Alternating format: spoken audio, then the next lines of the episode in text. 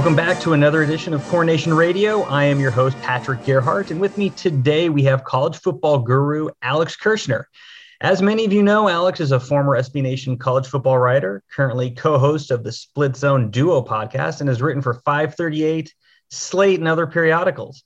Alex is also a Pittsburgh native and has graciously agreed to come on today and talk with us about Pittsburgh football. More importantly, former Pitt offensive coordinator Mark Whipple, who has recently joined Scott football, Scott Frost's staff at Nebraska. Alex, welcome to the show, and how are you today? Are you getting through the offseason? Getting through it. Thank you for having me. Um, Alex, if people that at home don't know, why don't you give a little bit more background on kind of your connection to college football and more importantly, Pittsburgh football?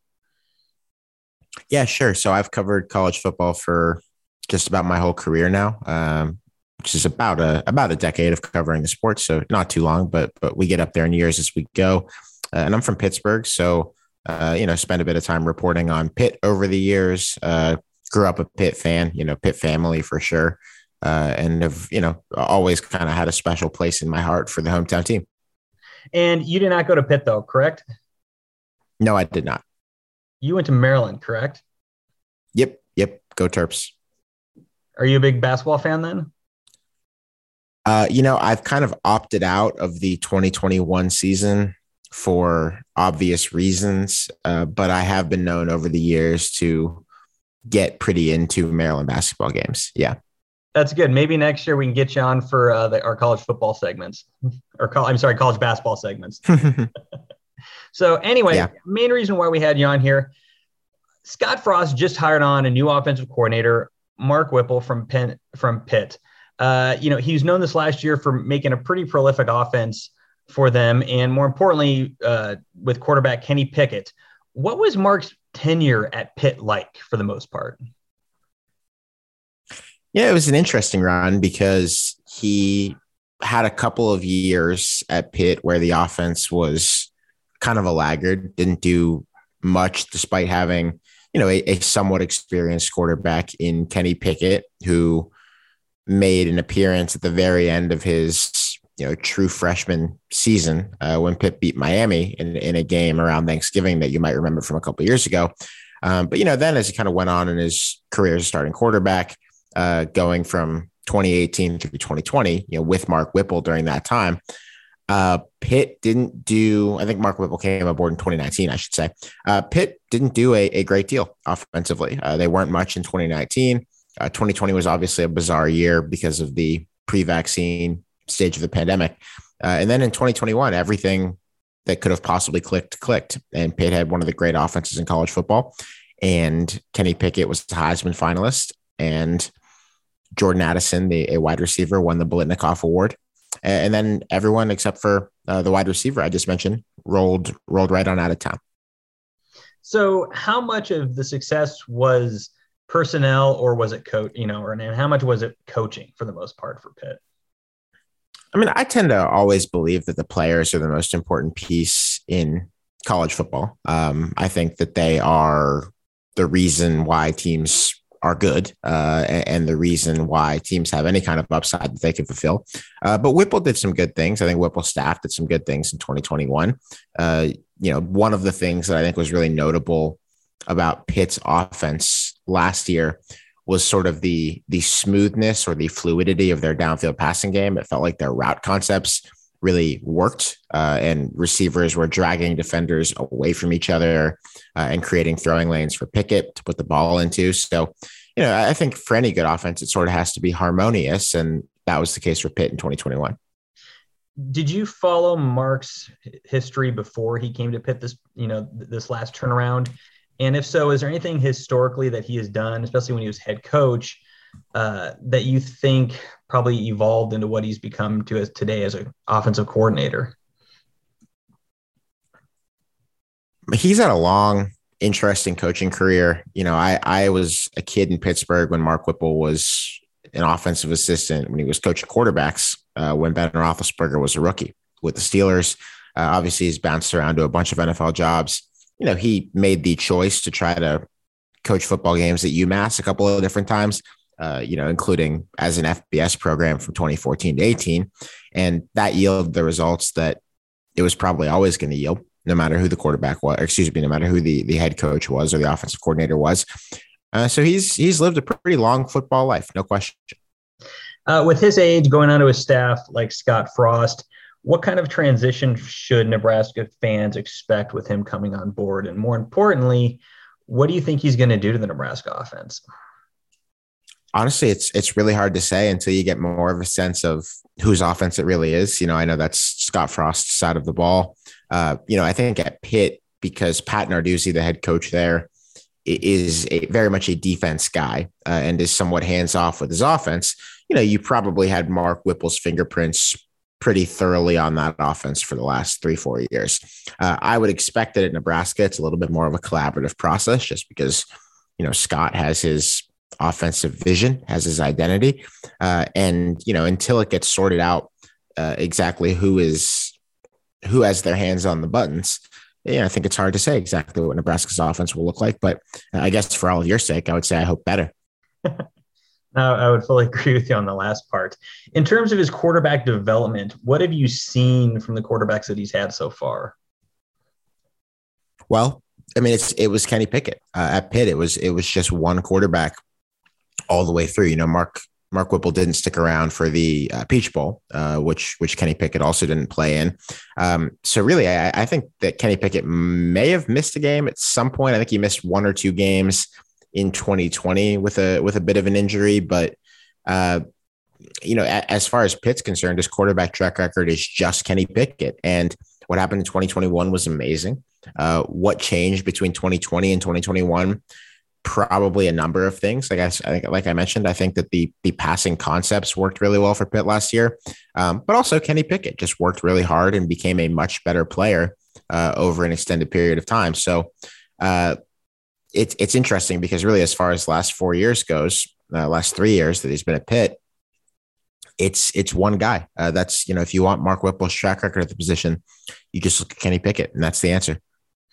In terms of offensive philosophy, what does he really bring to Nebraska? At least that you've seen from watching Nebraska over the past few years, and what Pitt has done this past year. Yeah, it is different. You know, I think that Mark Whipple is a more conventional, what used to be called pro style coach. Uh, makes sense given his time in the N F L over the years, uh, you know, in his various stops where he's coached drop back quarterbacks, and Kenny Pickett sort of fits that mold. Uh, I think the simplest thing is that it's, it's a little bit different than the R P O based sort of modified option based deal that Scott Frost is known for. Uh, and that's why I think you'll get a pretty clear idea pretty early in the season, you know, who is philosophically running the show on Nebraska's offense. You know, how much control did Scott Frost cede? Uh, how much of it is, is still the head coach being involved, things like that. In regards to Mark's tenure at Pitt, what was it like for the most part? Were the fans fairly happy? I know a lot of Pittsburgh fans I know kind of did a one eighty this past year. Uh, you know, were people surprised when he left? Uh, no, I don't think people were surprised uh, when he left at all. This was actually something that we had talked about on Split Zone Duo, it's our podcast, that, you know, I think it was widely expected uh, coming down the stretch that his time at Pitt had kind of run its course. Uh, irrespective of the the good results that they had in twenty twenty-one, uh, Pitt fans are never happy. You know, much like a lot of much like fans of a lot of teams. So I don't think that I don't think that, you know, despite the results of twenty twenty-one, that people were overwhelmed with sadness. I think you expect that this is a high turnover industry and that these things happen. Uh, you know, and before twenty twenty-one, sure, there were plenty of Pitt fans who who wanted him fired when the offense wasn't great, and that's just sort of the nature of the beast as well. Doubling your pay doesn't help or doesn't hurt either for the most part. Um, in regards to, you know, it, it sounds like Mark has a, has a fairly decent history coaching. Uh, he knows how to lead a team. He knows how to run a team because he's been a head coach.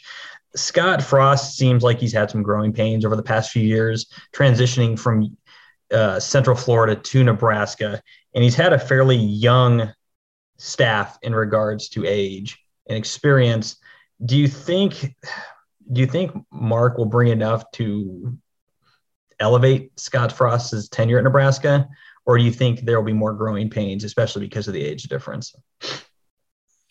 you know, it's really hard to reach conclusions about what age means for, for a coach. You know, there have been plenty of examples of uh, a young head coach and an older assistant having tremendous relationships and, and doing a lot of things very successfully together. Um, and there have been plenty of examples of, of that, of the opposite happening uh, and of coaches not getting along. I think it's hard to, hard to draw definitive connections based on, you know, the age gap between a coach and a coordinator. Uh, but, you know, I think that any offensive coordinator that you hire is going to have a significant hand in whether or not you score points. Uh, Nebraska's offense was, you know, I think better than a lot of people nationally realized last year. Uh, and you just see how, how significantly things can improve. I mean, you know, better than anybody that Nebraska was not, as far as the record shows, away from being a pretty decent team last year. So, you know, you get, you know, considerably better luck in one score games, and you refine some things on offense. You get a little bit more of a downfield passing game. And uh, just because of kind of the, the bad luck that Nebraska had last year, you'd think that it doesn't take a ton. It doesn't even mean it has to be a genius hire for the team to be quite a bit better in twenty twenty-two. No, I would agree. And, and an offensive line that actually blocks will actually go a long ways this next year if that so happens. So no, no, thank you. I, I, I appreciate your input on that. Uh, as I, we'll move on to uh, the second subject of this podcast. It's something I asked all the national writers who come on here, and I know, I hope you have fun with this. And that is, what is wrong with Nebraska football? Well, I think that what is wrong is a very, uh, it's a question that depends on the scope that you're asking about. Uh, what's wrong in terms of why isn't Nebraska a national title contender the way that it was for many decades? Uh, the sport's changed. I know that I think Nebraska fans know this. I don't think it's an irrational fan base by any stretch.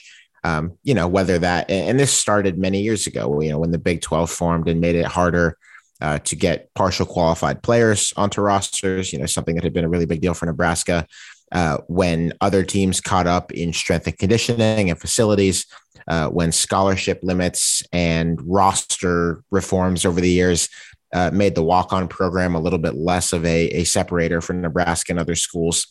Uh, you know, all of that's changed, and I don't think that's ever going back. But uh, what's wrong? What's wrong with Nebraska as far as why can't it win the Big Ten West or or make a bowl game? Uh, that's a tougher one. That's that's a considerably tougher question. And I think if I knew the answer, I'd probably be a very well-paid consultant uh, working with Scott Frost on fixing it. Uh, but I think that there's a lesson in it, and that's that there is no such thing as a slam dunk hire in this sport.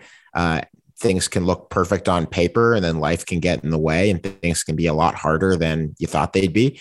Uh, so that's Nebraska's kind of been a case study in that. But but I do think that, and I'm not just saying this because I'm on a Nebraska podcast, that they're not as far away from being a respectable Big Ten team Uh, as some weird sequencing made it look last year.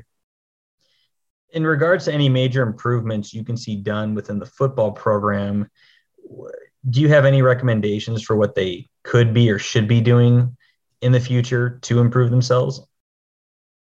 Uh, well, one thing that was very obvious was that last year the special teams were terrible, and that's one of the things that you noticed in the Big Ten. Uh, obviously, it's a special teams league, or at least that's the joke. That's the reputation about it.